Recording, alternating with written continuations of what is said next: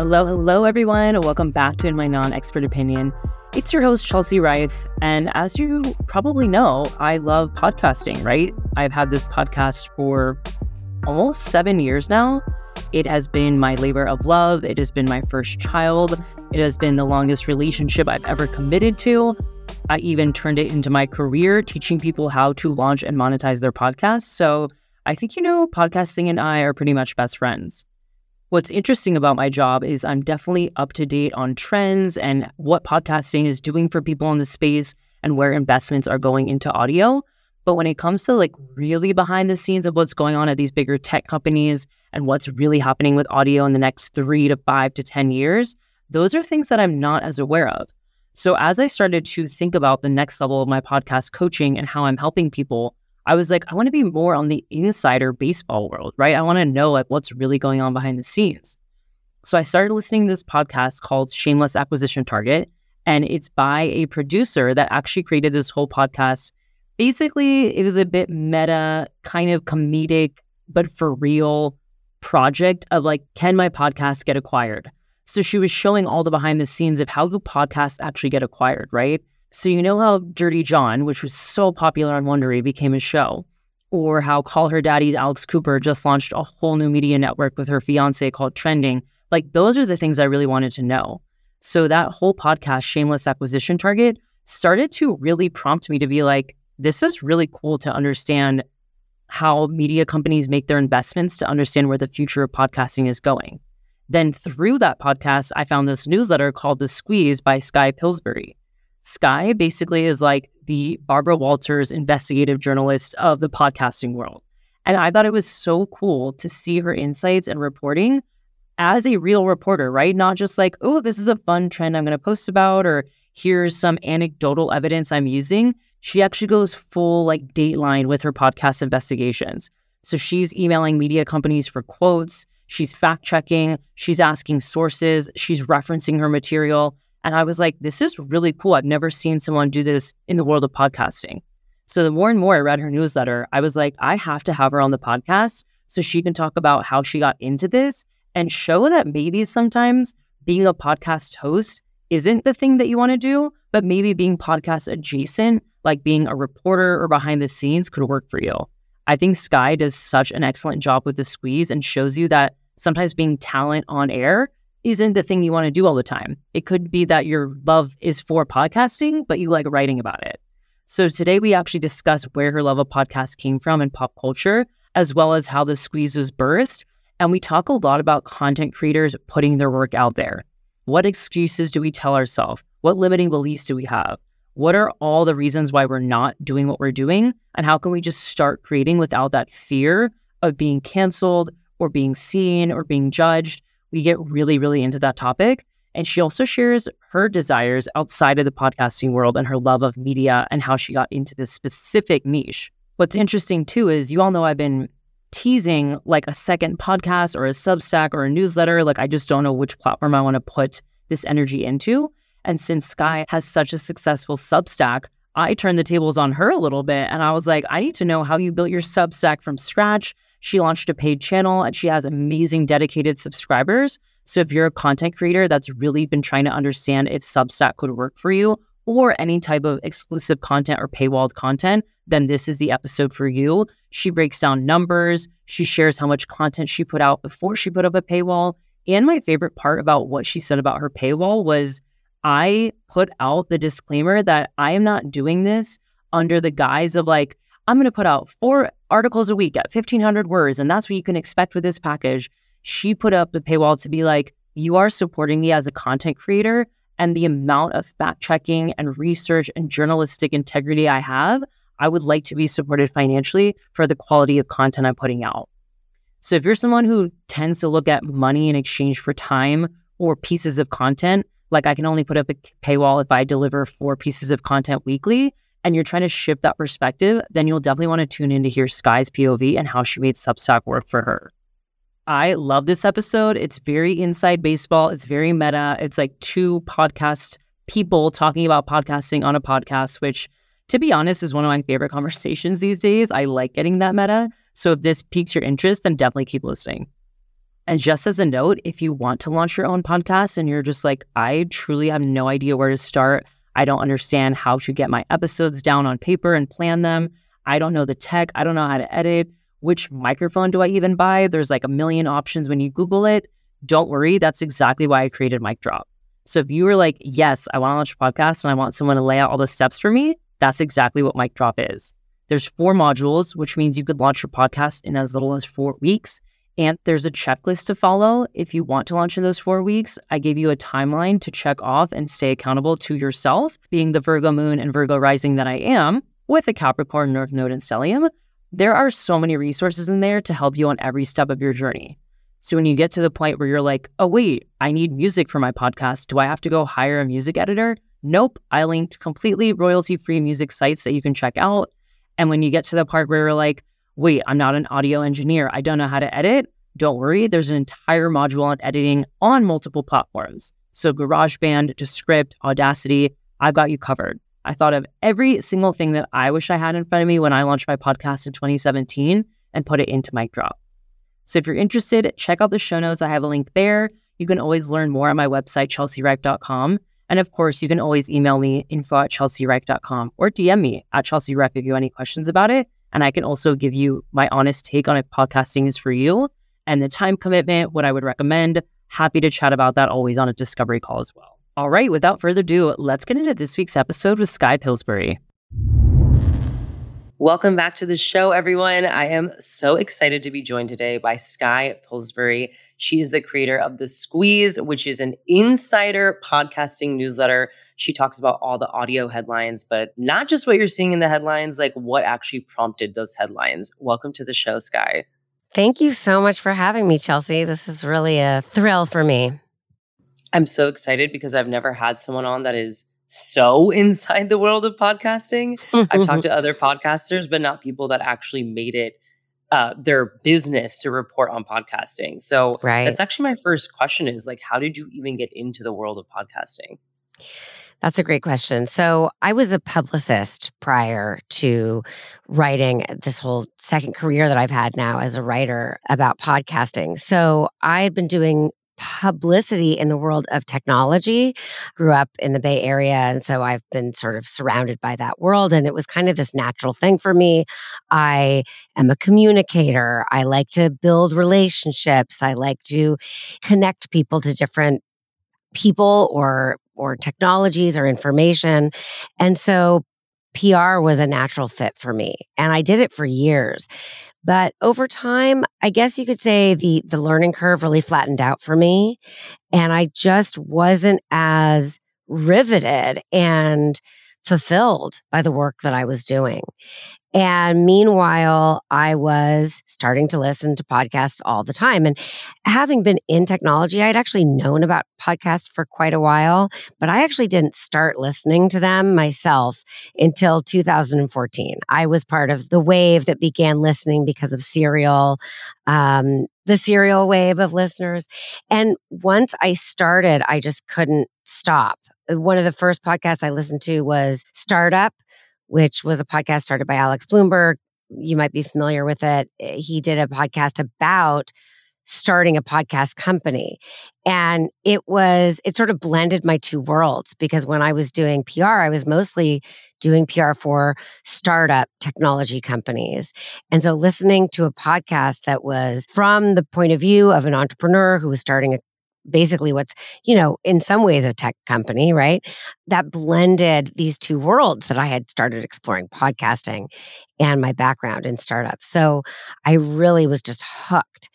And I wanted to find a way to get involved. And as a person who does publicity, you have to be a good writer and you have to understand how to tell a story and you have to understand what makes a compelling headline. So it was sort of like two sides of the same coin. I had been on one side, which was the PR side, but I hadn't been on the journalism side. So I was subscribed to a bunch of newsletters. Like I have two kids and when I would put them to bed, you know, I would like finish my I was doing freelance work. I would finish my job, I would feed the kids dinner, put them to bed, and then I would start reading my like podcast newsletters. And one day, one of those newsletters that I just subscribed to called Inside Podcasting, which was sort of a generic newsletter. It didn't really have a whole lot of personality. It was just kind of like a curation of some of the news at that time. One of the first newsletters I received from them said, We're looking for a writer. And I just threw my hat into the ring, like totally on a whim, and ended up interviewing for that job and got the job. And I was sort of like off to the races. It was like a daily newsletter they wanted my personality to come through. Like they wanted to make it more of like a, you know, a, a, fun thing to read versus like a generic list of articles that had come out about the podcasting world. So it sort of went from there. That that's how I got my start. It was really sort of serendipitous, but in another way, like had I not known that I wanted to somehow insert myself in this world and taken that chance, it wouldn't have happened. Oh my gosh, I love that. And then what about podcasting itself? Did you ever feel like you wanted to start your own podcast too? Yeah, so I did actually. Well, there is actually one little piece of the puzzle that I didn't share, which is that I had actually been featured on a podcast called Heavyweight, which was produced by the company Gimlet, which is now owned by Spotify. I had pitched a personal story of mine because, of course, I was good at pitching because I had been in PR to this show called Heavyweight, where they go back into your history, something, a moment in your history where sort of everything changed.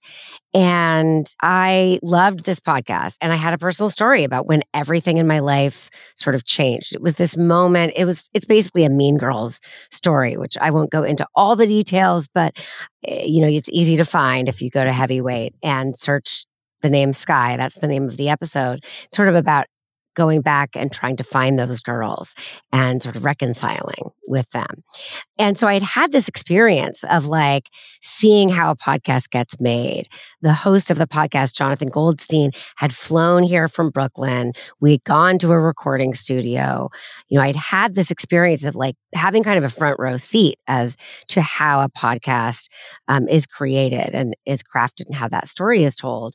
And so that's actually one of the reasons why Inside Podcasting hired me because they could tell I was so passionate because I had already had this experience. I'd already taken this chance to pitch myself.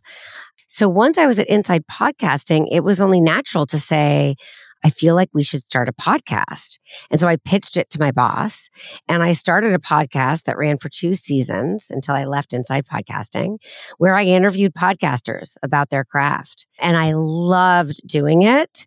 Loved it, but I, it wasn't my own. I didn't own it. It was owned by the company that I worked for, inside.com. And I wasn't getting paid anything extra to do it. And anyone probably listening to this show, and certainly you, knows that you know it's it's a lot of work and i was at a time in my life as i said i'm a mother the pandemic hit and one of my children really needed support and i decided you know what i need to take a break from this and so i did that for my own like for self-care reasons really Wow. I think what's so fascinating about your story is like you had your eye on the ball, you got in the world, you got heavily into the world, you saw how the sausage was made, so to speak, and mm-hmm. now you made your own thing. You have the squeeze. Can you tell mm-hmm. us a mm-hmm. little bit about the inception of the squeeze? Sure. Well, there was sort of one step in between. So I quit inside podcasting. I took a break because I really needed to during the pandemic take care of my children and their needs. I didn't feel like I had a way in. Honestly, my only thought was I need to go back to writing. I should probably start my own thing. I had a short detour where Nick Quah, who owned and ran a different newsletter about similar sort of insider podcasting world called Hot Pod, which you know was sort of a must read for he that was going for about 8 years. I did some freelance work for him and that was a really different kind of writing. At Inside Podcasting, I had written short sort of blurbs about different pieces of news that were coming out. At HotPod, Nick Quah encouraged me to write sort of longer features that looked at, you know, systemic issues within podcasting or how do you move from having a podcast to creating a a show you know how do you enter how do you get into the ho- world of hollywood i wrote a story about that i wrote sort of like bigger featurey pieces about podcasting and then that property was sold to The Verge, and it's become a very different thing. And so at that point, I thought, okay, there's Hot Pod was the best possible place for me to do this kind of writing. There really isn't another place um, for someone like me to do this kind of writing. There isn't like, there are very few places like the New York Times has just started to write features every now and then, but there isn't one writer who's assigned to those stories. Vulture will occasionally write stories, and actually, Hot Pod was syndicated to Vulture at the time, so my byline would appear there. But it's it's also like just a small piece of a big publication, right? So I really thought, you know, the only way this is going to happen is if I take a chance and you know, really risk. It felt like a huge risk because you're really putting yourself on the line when you start your own newsletter. But at this point, you know, I had amassed a certain number of followers on Twitter. There were a certain number of people who I knew would follow me. They had followed me, my work from Inside Podcasting to Hot Pod already. So I kind of knew like, okay, I know that some people will come with me. And I just decided to take that chance. And it's been a pretty incredible ride. I mean, I've only been doing it now for about nine months. And, you know, I'm getting close to 4,000 subscribers. And it's been pretty incredible. Like, it's one of those things where you look back and you think, wow, I wish I had done this sooner. Like, maybe I could have done this before Hot Pod got sold. You know, I was in such a funk after Hot Pod got sold, and I felt like, where am I going to go now? And you know, it's, you know, it takes a lot to put your, yourself on the line as your own sort of like business and you're really taking that chance to like follow your own passion.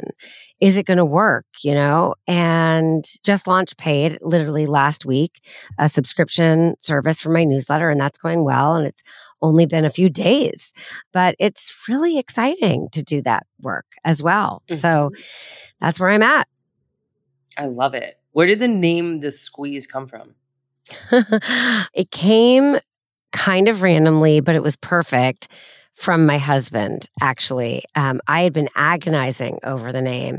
I wanted something that would communicate that this was going to be something well, I don't really think my name communicates this, but at first I was thinking um, something that communicates like going behind the scenes or sort of like what's the talk behind the headlines.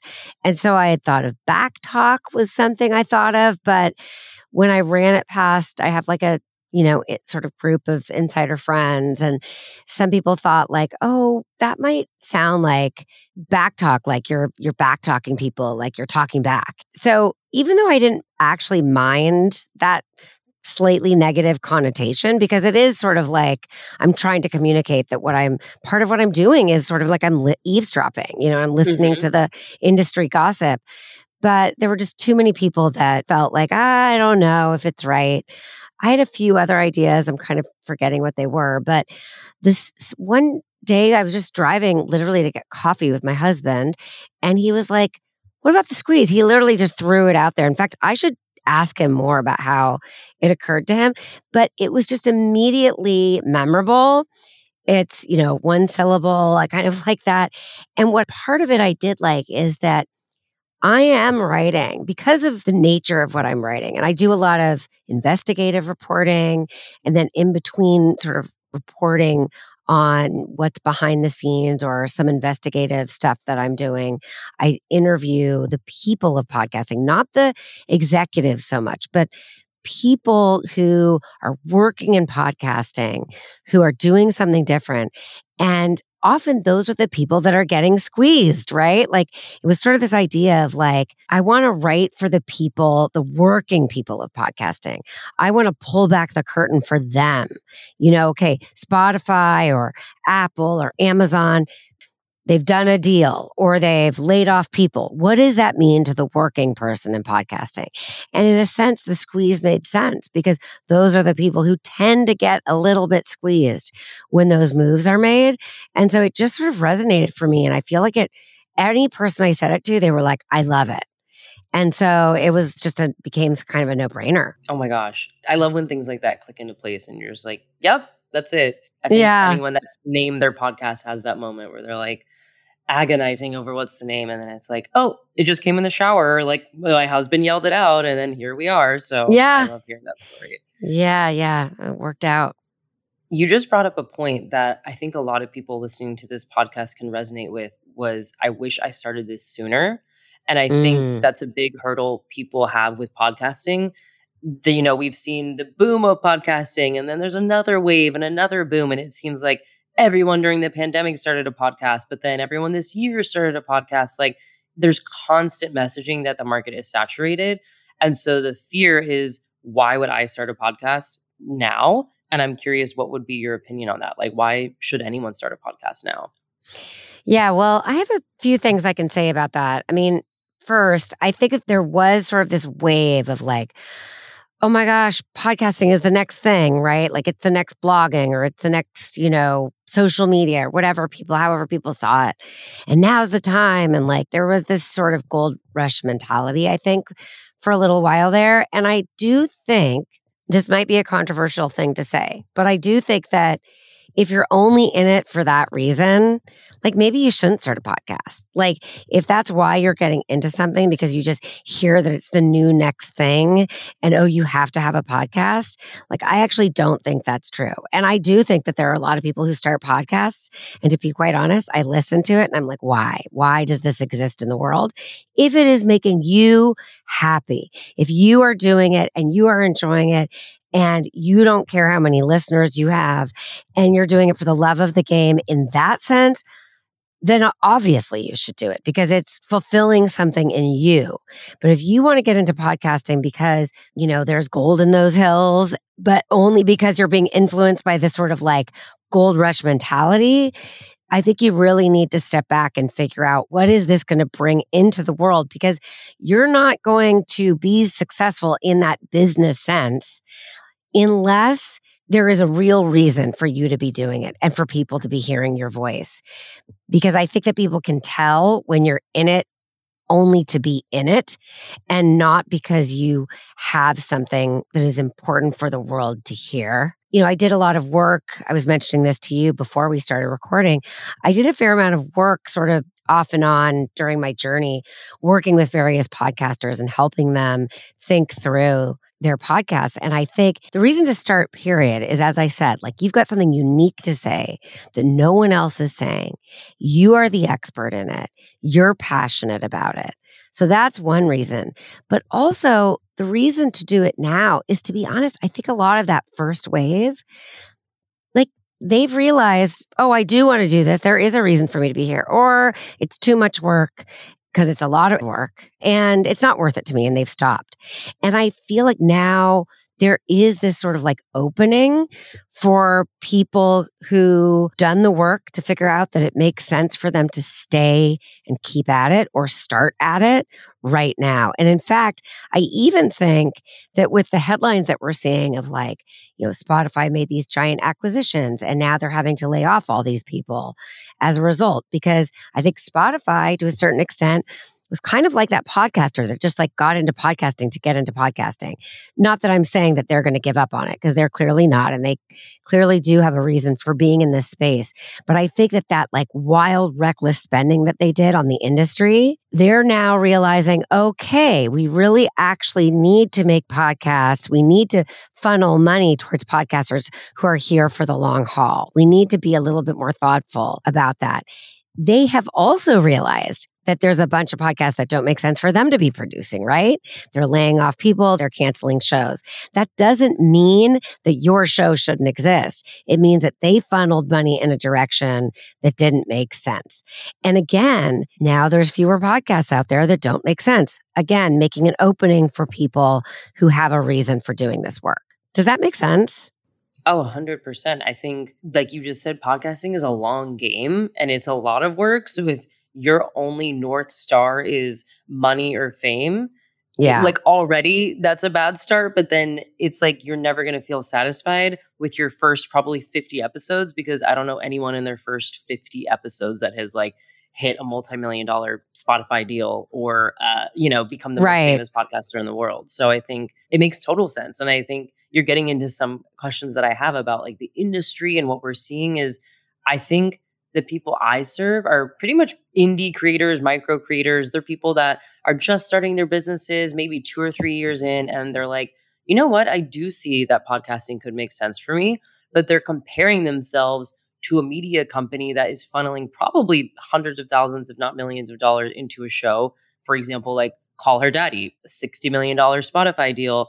And people over here are like, I'm trying to figure out what money from my biweekly paycheck could I put towards podcasting. Right. And I'm curious for you, knowing you know you have all this insider information from the, the like big media world what advice would you give to newer podcasters that we don't have the backings of media companies and Yeah. resources that they do Can I ask you a quick question before I answer that question? absolutely Do you think that most of the people who you work with and who maybe are listening to this right now are they podcasters who are hoping to make money from the, or, or create a business from their podcast? Or do they have are they like you know more like coaches like you you know have a business and creating a podcast is a way to build their you know to show their expertise and maybe funnel clients into their offline business i would say it's the second one Okay, okay.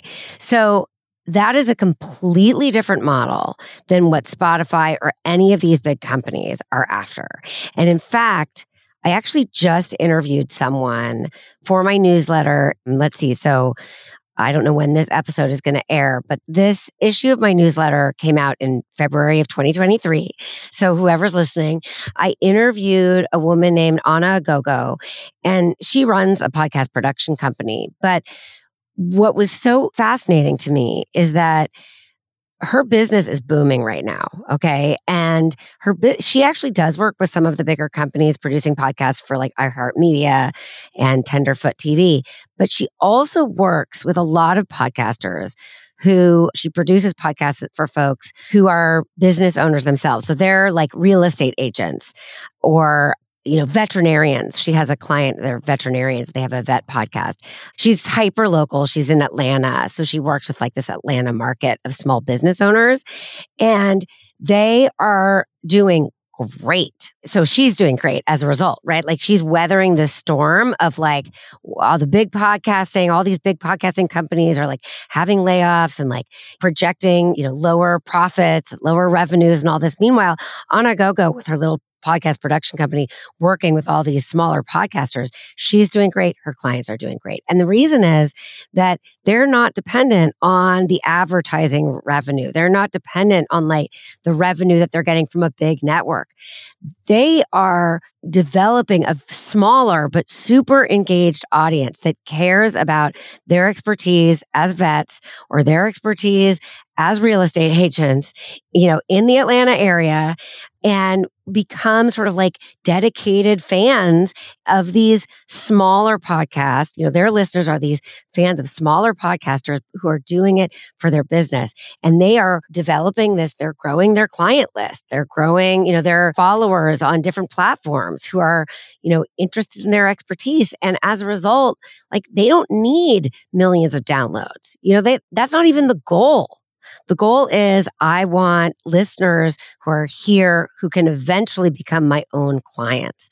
And so I would say to a podcaster who is interested in starting a podcast where they just want to attract people to their own business that this is the perfect time. This is your moment. you know, like do it, like get out there and do it. And some podcasters are hyper local, but you don't need to be hyper local. As long as you have something and you can find the people who want to listen to someone in your particular space.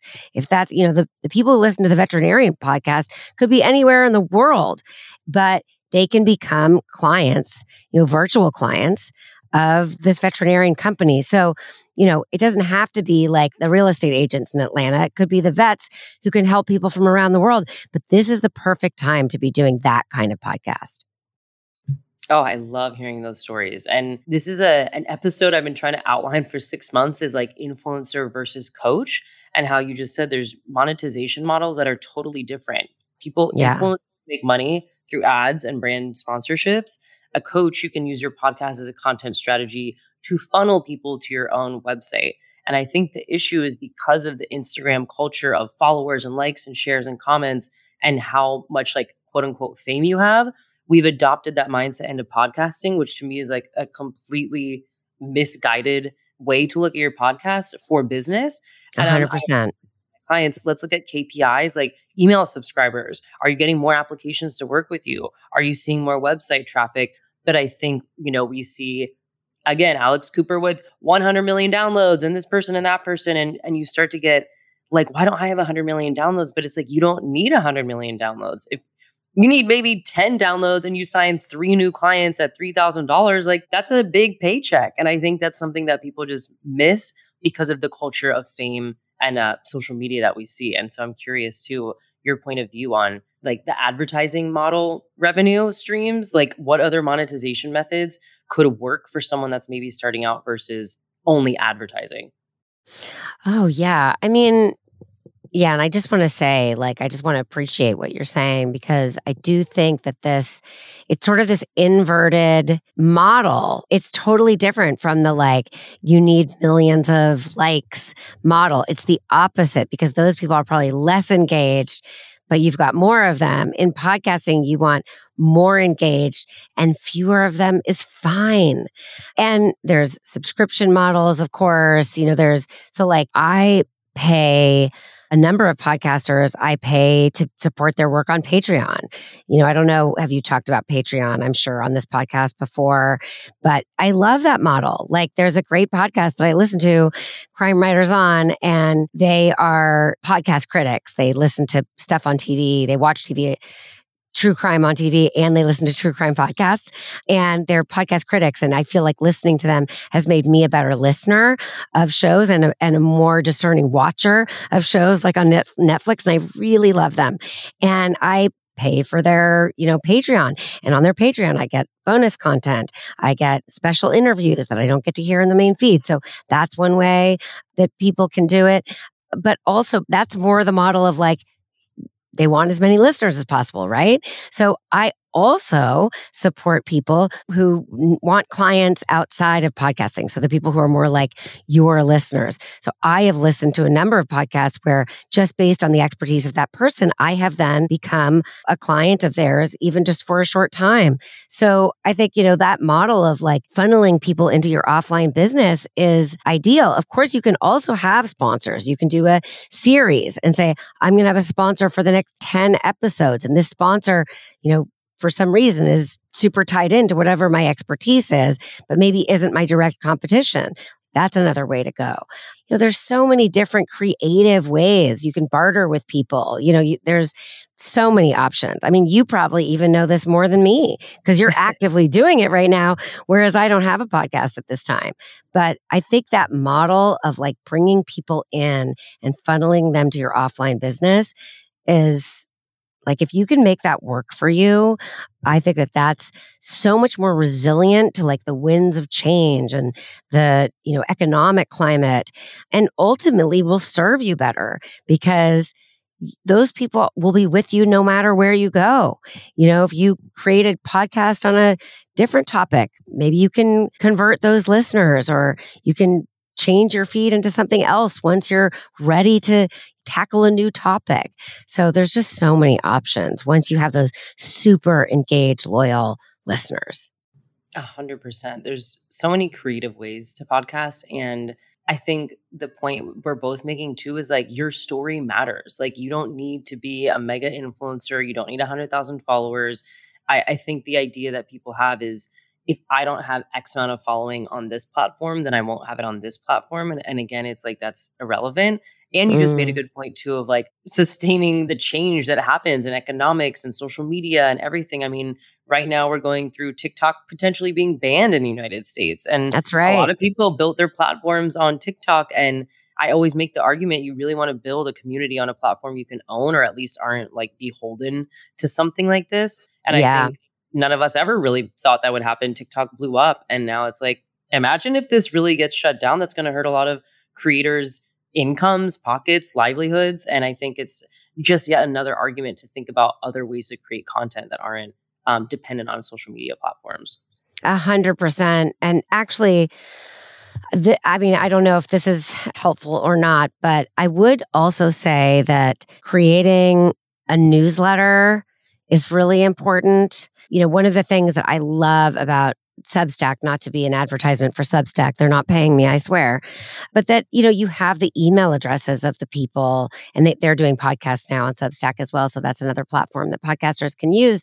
But, you know, you have those people, you can take them with you. One of the things I think is hard about podcasting is that you don't always have a way to get in contact with those people just through your RSS feed.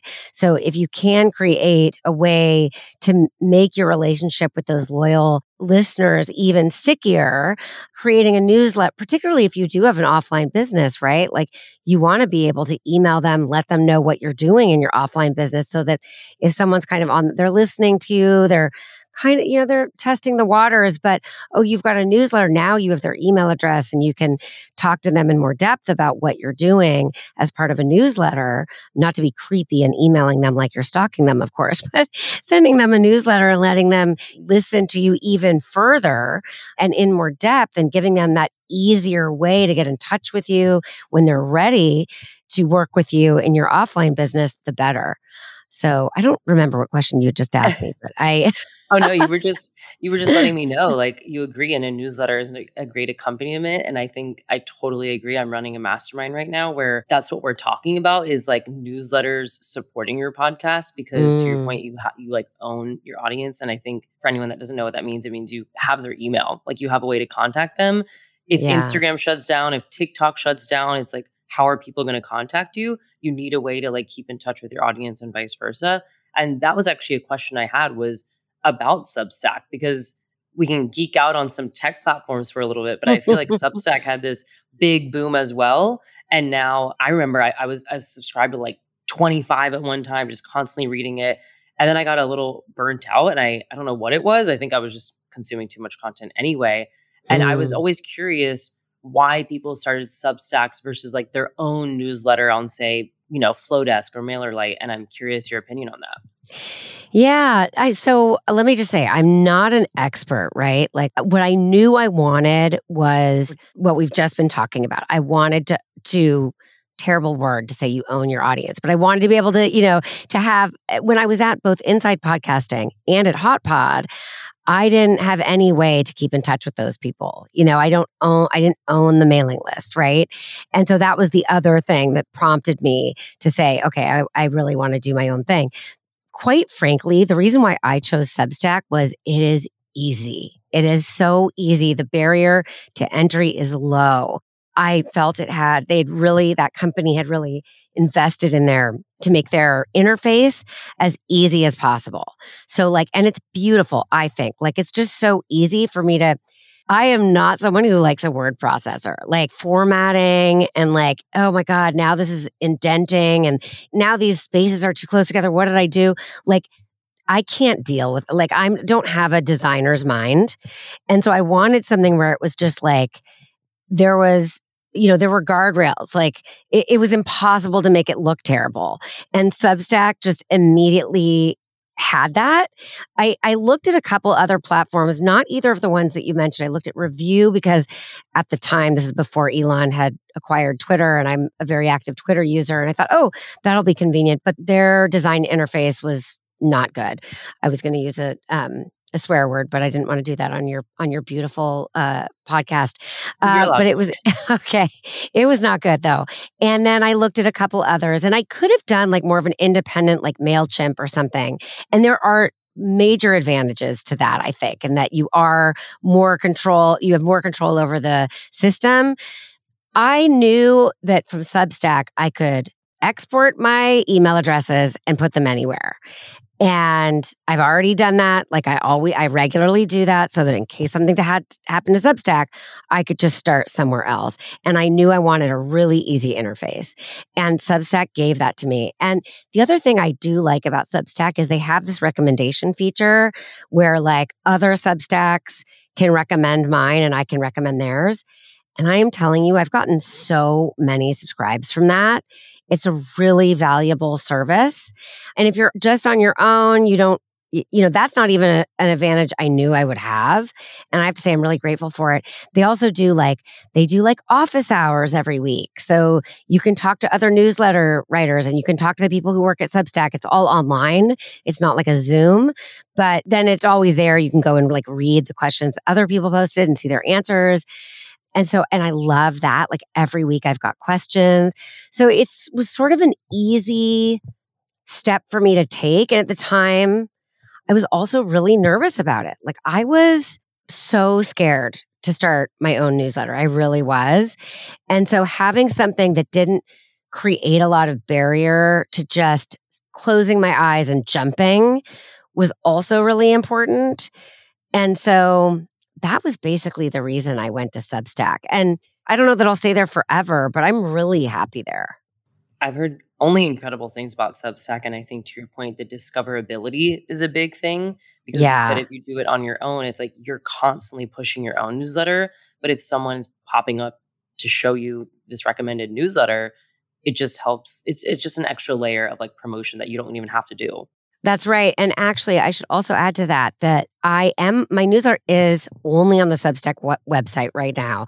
But you have the option at Substack, and I'm sure other platforms do this, of actually pointing it to your own domain. So I've acquired now the domain that I want, and I just have to figure out how to like do that. And then it will feel more like, it's then I will have my own website. It will point, it will still use the back end of Substack, but like right that's sort of a, a way to sort of like have a little bit more flexibility in what I'm able to offer and also getting found on the search engines. SEO. Took right. me a minute to remember that. You know, like I'll have more ability more abilities to get to be found. I guess that's what you say on the search engines, you know, that way as well.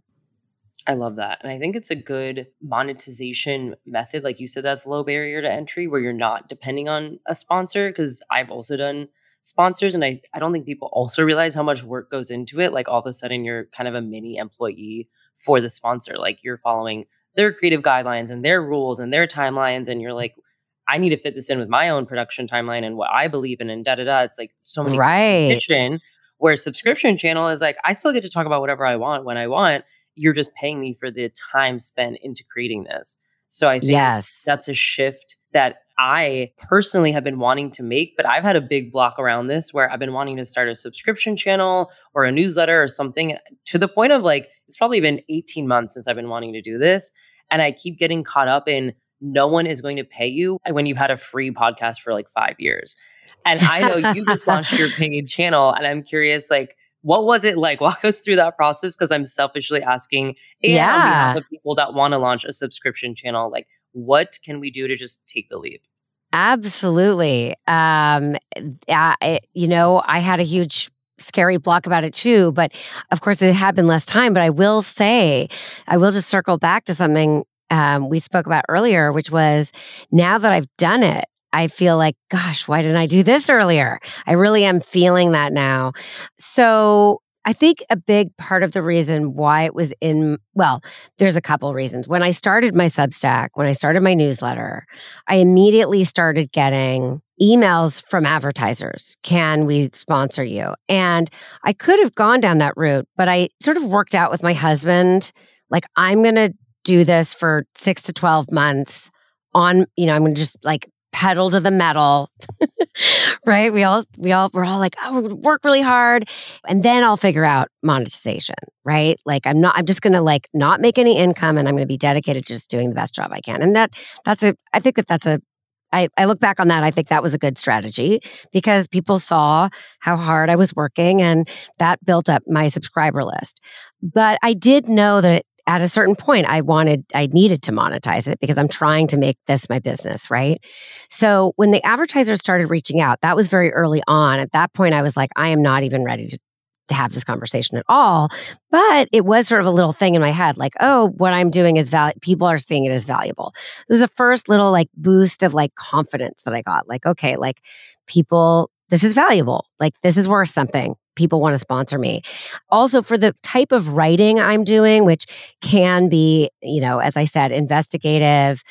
I had this inkling that advertiser supported wasn't really the way I wanted to go anyway, because it's just, you know, you want to have a separation between, you know, there can be a conflict of interest of there there. If a company comes to me, they want to sponsor me and I, you know, am I going to then not want to write something bad about their company? I mean, not that I just want to write bad things about companies, but it does happen. So I, and Substack, again, going back to Substack, has this like built in super easy way to just turn on payments and have a reader supported version of your subscription. So you have free subscribers, then you can literally press a button and have paid subscribers. And it doesn't mean that you have to put your content behind a paywall. You can put everything behind a paywall, but you get to choose what am I going to put behind a paywall. So I liked that model when I started because I thought, oh, reader supported feels like a better fit for what I'm doing. But I think, you know, what I really had to get past was my own psychology of it, my own stress about now I've been working really hard, like you have been doing, and producing this free thing. Is anyone going to want to pay me for my content? But what I had to remind myself was that what I was going to ask people to do was pay to support me as a creator, like more like a Patreon model rather than positioning it as a transaction. Like you're paying for two newsletters a week. And if you don't get them, uh, you're going to get upset, right? Like, and I was very, the thing that helped me get past my anxiety, although I'm not past it, let's be honest, but the thing that helped me take that leap was that I was super transparent about it in my newsletter. I said, I literally said, if this is going to feel transactional to you, please stay on the paid li- on the free list because what I do, first of all, takes time. You know, I have to research and interview and fact check. And I didn't say this, but like sometimes I do all that and I realize I can't publish a story. Like I'll go all the way down a rabbit hole and realize this is not something that is ready for prime time yet, or there really just isn't a story here yet. So, you know, I expend all this energy reporting and I wanted people to know that like I'm going to be skipping weeks. I'm going to be taking also breaks for my own mental health. So if you are not ready to support me as a creator, as a writer, then stay on the free list. And that made me feel better. I also did offer a few extra things. So I'm keeping my regular newsletter free. It's always going to be free. But so I'm doing, you know, the occasional paid post and then back to Substack. Substack has this ability to do members only thread, what they call threads. It's kind of like, it's like a private chat basically with your members on various topics. So like I'm offering that. And then I'm also going to offer monthly Zooms where we sort of talk to each other. And that's selfishly something I want to do. You know, as a writer, as a podcaster, maybe I don't know, you're traveling and you know, meeting lots of people. So you probably don't feel this like I do. But as a writer who writes by herself and is in my little office all day, I really thirst for interaction. And so I am, you know, going to do this monthly Zooms and I'm maybe even thinking it might be a source for like story ideas, for sources, you know, like who knows what that will turn into. So I am offering like some things, extra things to people, but I knew that I couldn't have the pressure of like, I have to produce something extra or what have you if I was going to start paid. And yet I am working my butt off and I deserve to be compensated by the people who are super, super engaged. And it's gone it's gone well. You know, I mean, like it's all, it's literally been, I mean, I announced it at the worst possible time, like a Friday. And, you know, it's just Monday now. I mean, I, I guess I can just reveal the number. Like I have like 50 paid subscribers already. That's a fair amount. And, and a fair amount of those people have opted to be founding subscribers, which is like, they're paying me more money you know, they're paying me 150 bucks. And so instead of just like the $50 or the $60, depending on their other plan. So that just shows you like, you know, I bet that you have a lot of people out there who are listening to this who know, who want to support your work. I got so many lovely emails like, I can tell how hard you work on this. And, you know, we need someone doing the kind of work that you're doing. And I bet that you would surprise yourself with how many paid subscribers will sign on right away.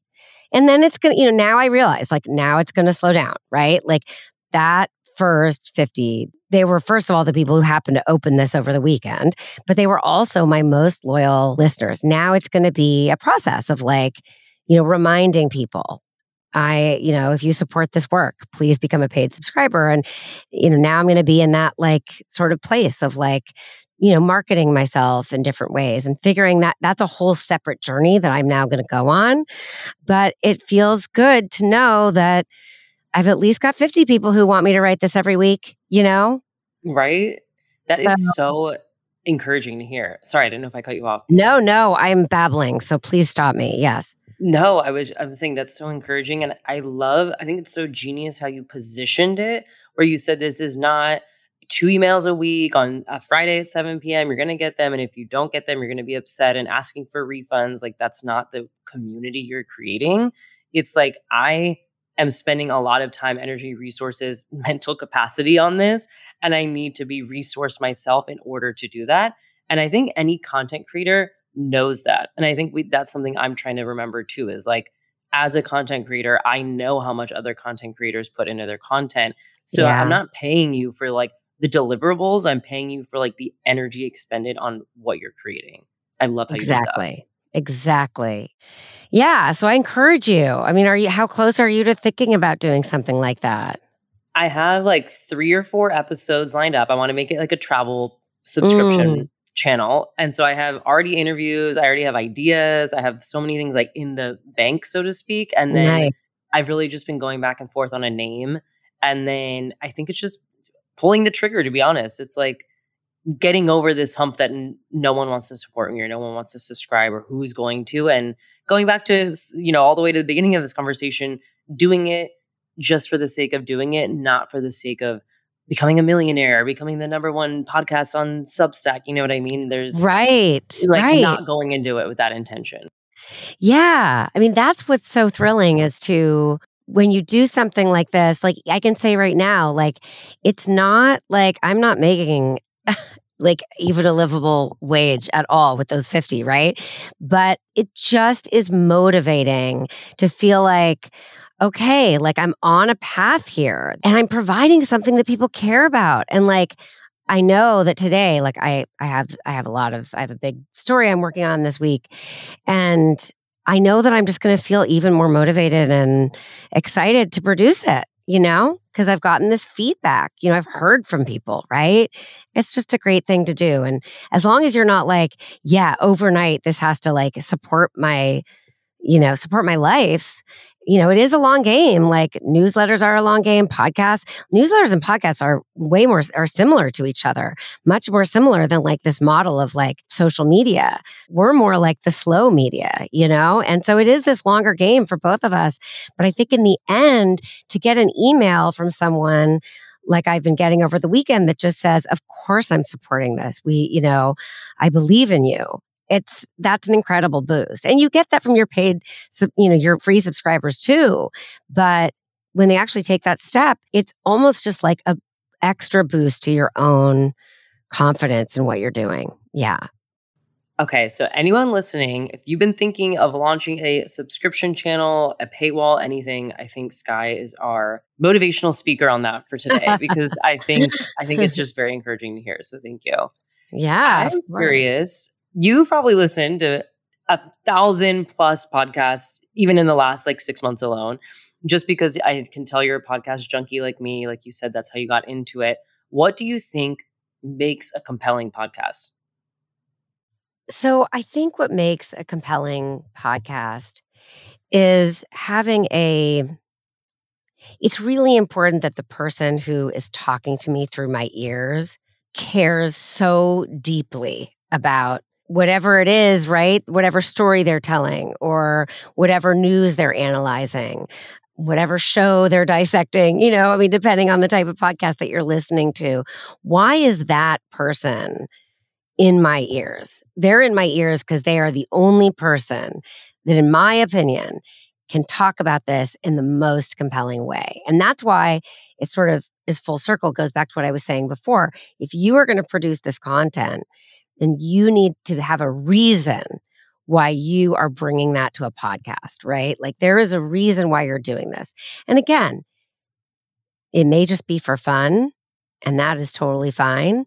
If you are, you know, a business owner and you want to talk to people who are potential customers, you're doing that because you know your business inside out and you have compelling things to say about it.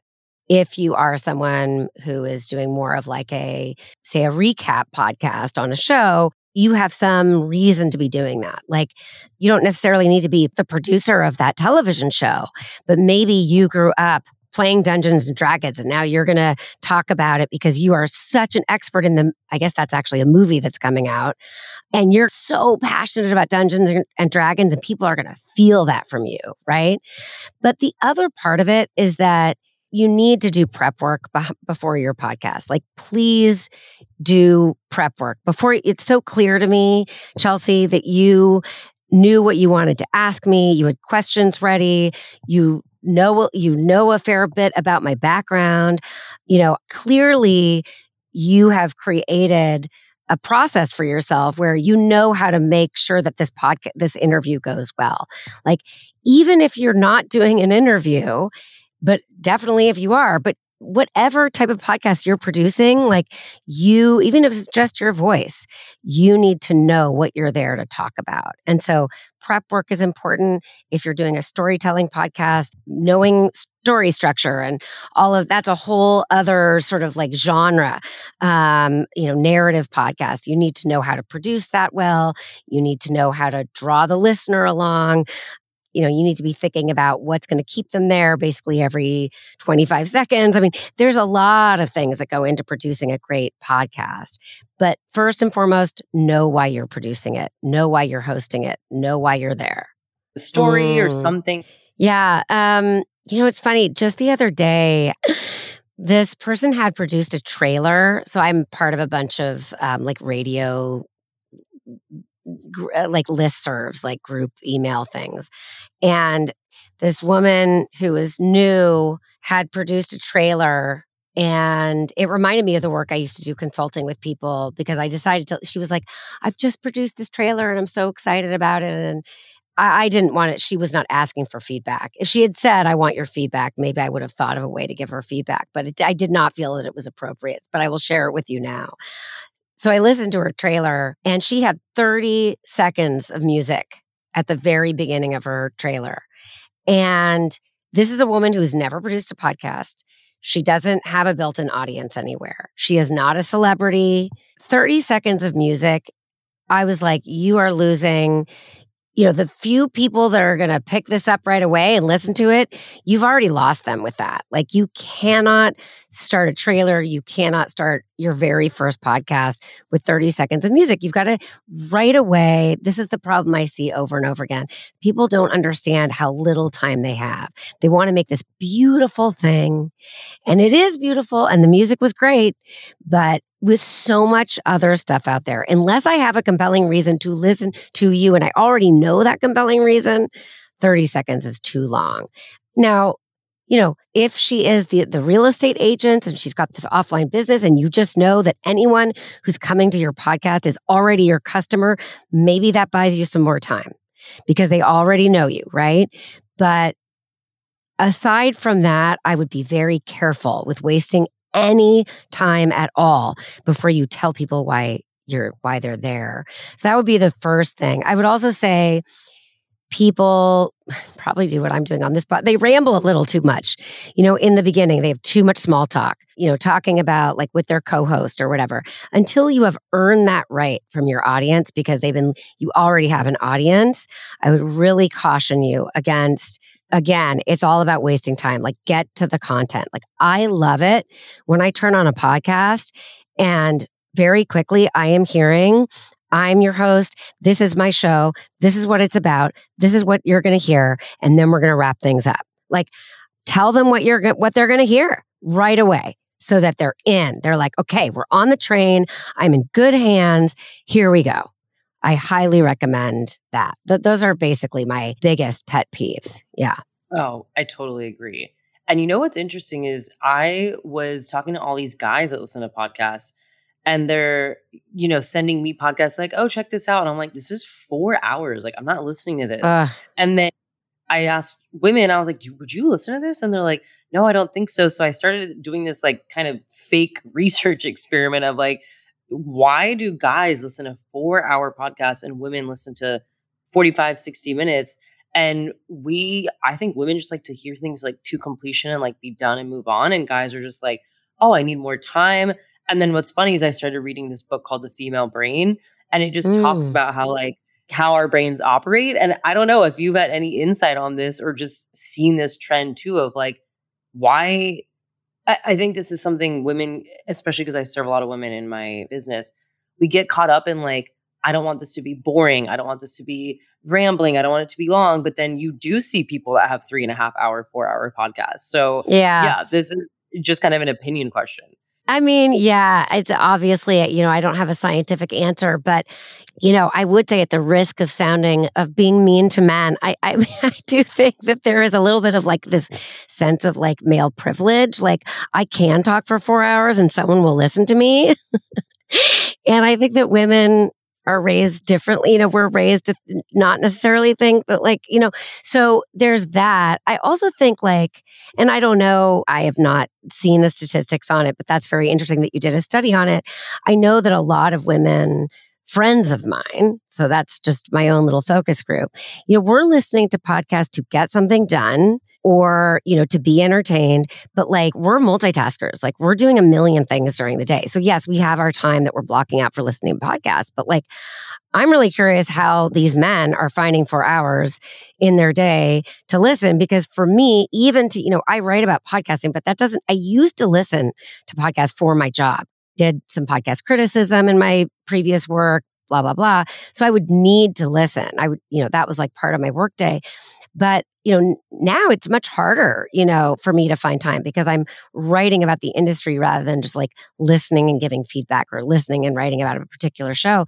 But, you know, four hours is a long ass time. So, like, I don't know. Are they, what do they do for a living? Like, I, I don't know. I, they, I, I ask them, I'm like, where do you find the time? And they just stop and start like throughout the week or a few weeks and then they'll like, right. Well, and there are those podcasters who have earned the right to have a four hour podcast. They, you know, Joe Rogan, I am not a fan of his personally, but he has earned that right. Like he has listeners who clearly will listen that long or Tim Ferriss or, you know, whatever, even my boss at Inside. So when I wrote for Inside, Inside is actually owned by Jason Calacanis. And he's got a long, unedited podcast called This Week in Startups. And now he's doing some other stuff. And he used to say to me, because I ran my podcast out of his studio, and, and, I hired a producer out of my own money. This is why I spent money on my own podcast, because Jason was like, You don't need to edit it, just interview them and put it up there like I do.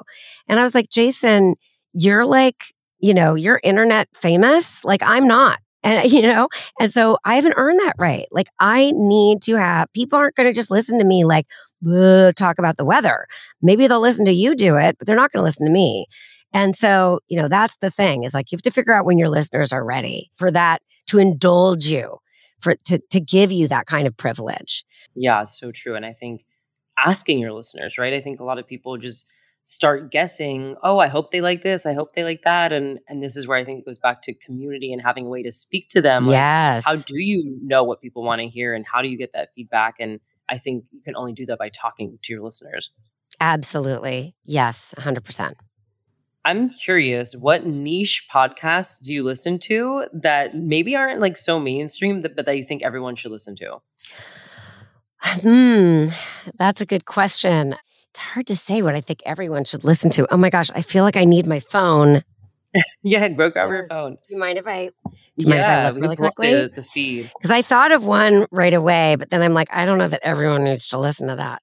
Hold on, let me look at my listening history.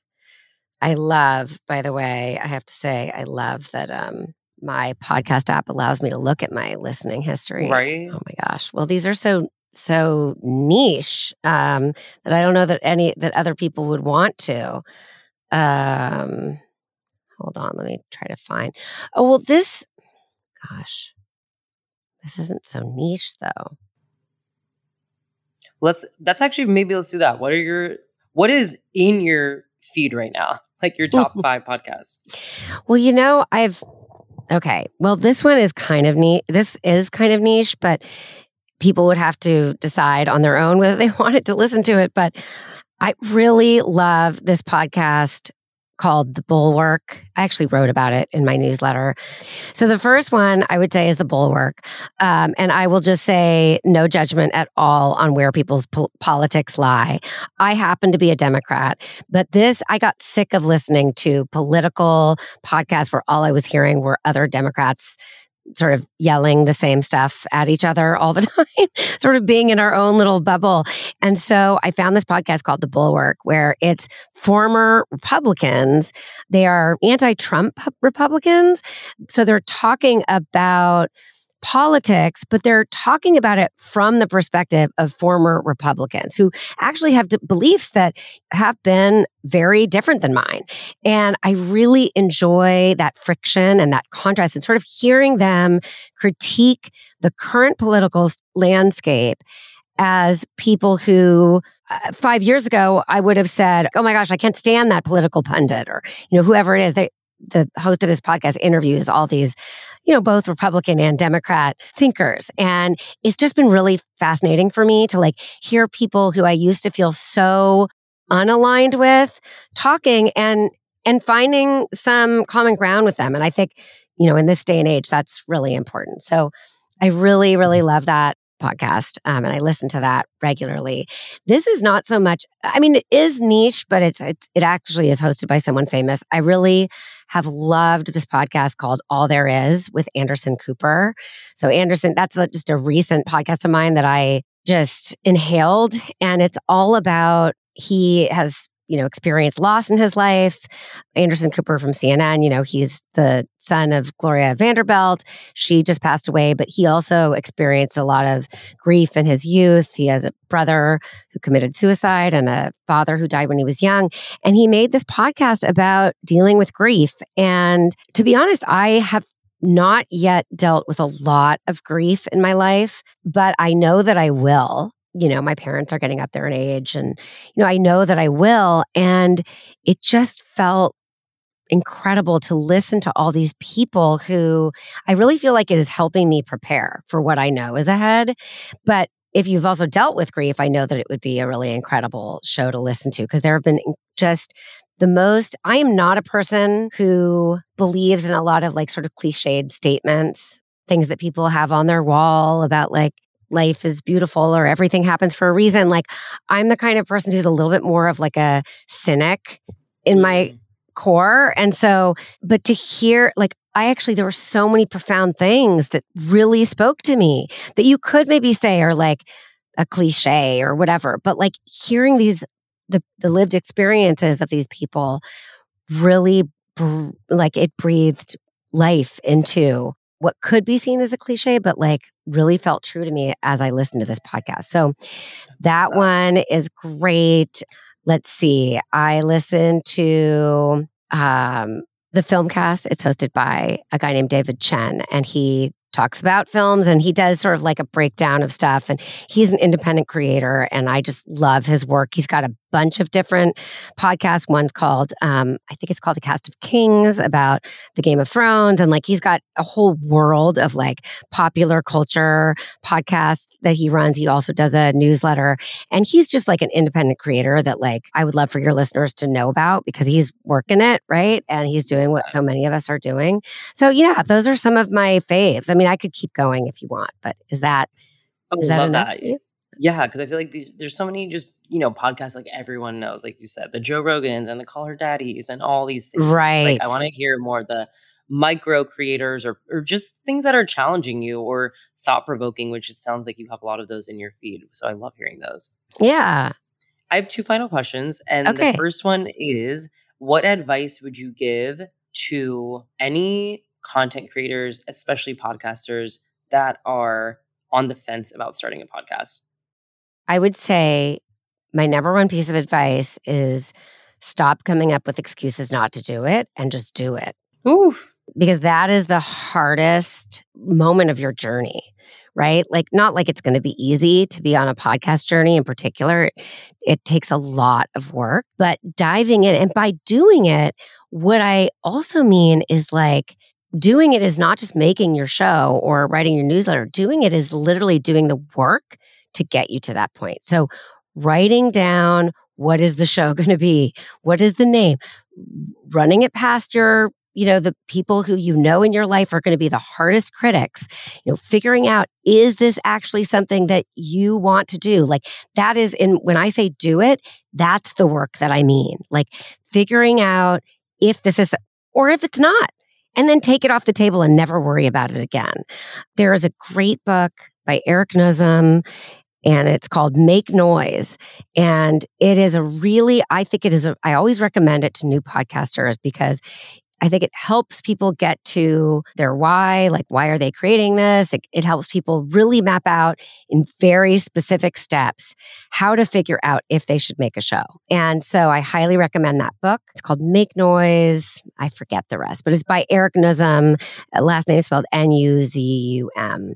Um, there's another one by Kristen Meinzer called, I think it's called So You Want to Make a Podcast. That's a good book to read. I recommend both of those. And then just like make a decision decision, man. Like, do it or don't do it, right? And try not to procrastinate because we all do it. You're not alone. But at a certain point, you have to either like set yourself free in one direction or another. Mm, I love that. Yeah, the pain of limbo is just like suffocating. And yes, I, I learned actually through a podcast that the word decision is actually the Latin word for like to cut off. So when you're making a decision, you're cutting ah. something off. So it's either you're cutting off like, okay, I'm I'm cutting off the excuses, I'm gonna do it, or I'm cutting off the idea and I'm just not gonna worry about it. But then there's that relief of like you're cutting something off to make something lighter. And ever since I learned that, I'm like, making decisions is actually a power move. It shows like I am going to let something go to make space for something new or vice versa.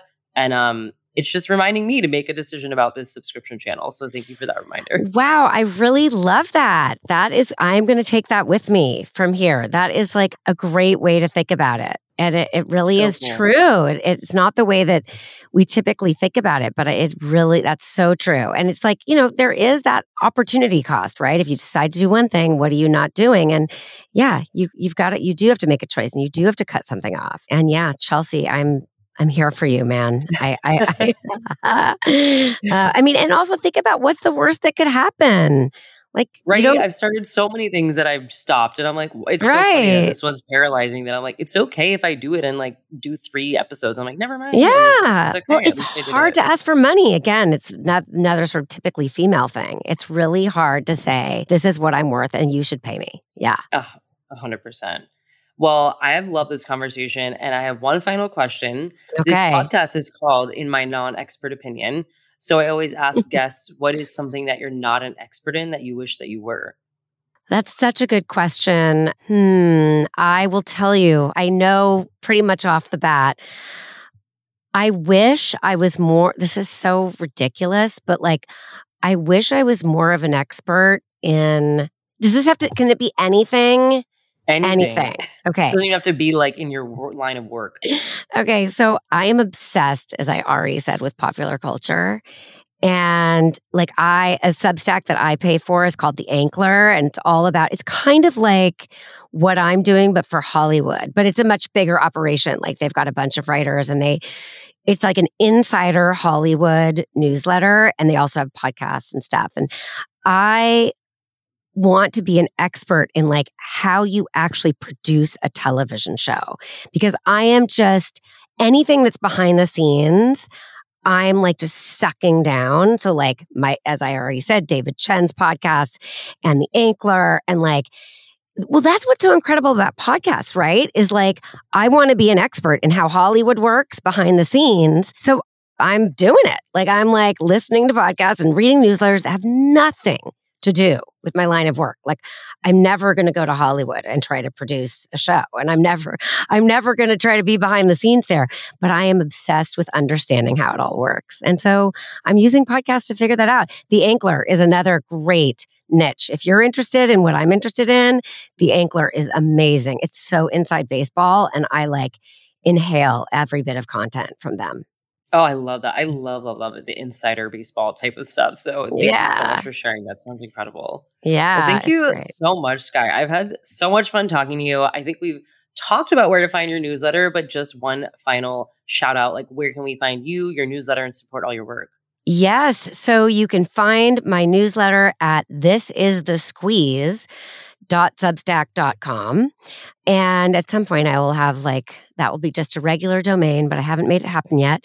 So you still have to find me on substack and you can find me um, on twitter. Just search Skye Pillsbury and there's actually a link to my newsletter there as well and that's where i spend most of my online time. I don't spend time really on many of the other platforms although i am there but most of my people, the people who make podcasts and are interested in sort of the, the business of podcasts are there. So that's why that's where my where my presence is. This has been such a joy for me. I have to say, like it's been so fun to have this conversation. Um, I mean, it's always fun to talk about yourself, right? but you are a great interviewer, and you're obviously super passionate about what you're doing in your world. And I'm really going to be cheering you on. Like this is exciting to see you at the beginning of one of your new journeys. And I'm, I'm really excited to have been at this, you know, to have spent a little time with you at this juncture. Oh, thank you. I know. I'm like, let's regroup in a year and you're going to be like, hold on, I have 800,000 subscribers. I can't, I can't read the email. yes, we should. We should. a year in review. I love it. Well, thank yeah. you so much for coming on. Of course. My pleasure. Thank you for having me. Well, there you have it. You heard my full creative process about launching whatever I'm going to launch, whether that's a Substack, a new podcast, a subscription channel. We don't know. We will figure it out. And that's why I like taking you behind the scenes. And I definitely took you behind the scenes today with the world of podcasting, especially with Skye Pillsbury, who runs The Squeeze, which is a podcast industry focused newsletter. So be sure to check out the show notes to subscribe to that. I love reading about it. It makes me feel very intelligent with the world of podcasting and audio. And I just love when people pour their hearts and souls into something that really matters to them, which in this case for Skye is media and podcasting.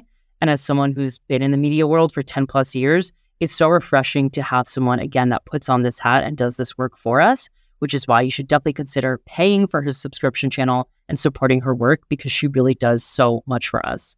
If this episode excited you all about starting a podcast, then I would definitely check out Mic Drop that's in the link in my show notes, and it's the ultimate podcast launch course. It takes you through everything you need to launch a podcast from coming up with the name, designing the cover art, planning out your episodes, recording, editing. Everything is in there, including resources, checklists, and of course, Notion templates and documents. You know, I wouldn't miss that. I love organization. So you have a million resources in there and you can pick and choose what works for you.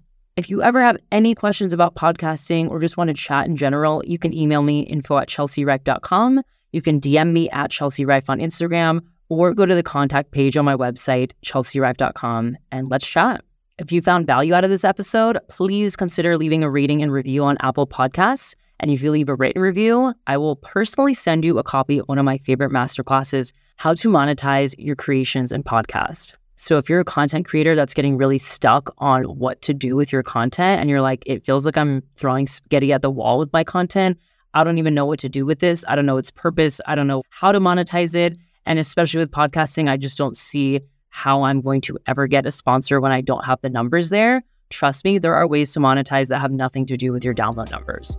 So if you're like, yes, I need to learn about all the ways to do this, then again, all you have to do is go to Apple Podcasts, scroll down to the part where it says write a review, leave a review, and then screenshot that before you submit because Apple's a little weird, and then send it to info at chelseariffe.com or at chelseariffe on Instagram. I will personally send you a copy of that masterclass. As always, thank you so much for tuning in, and I'll see you next time.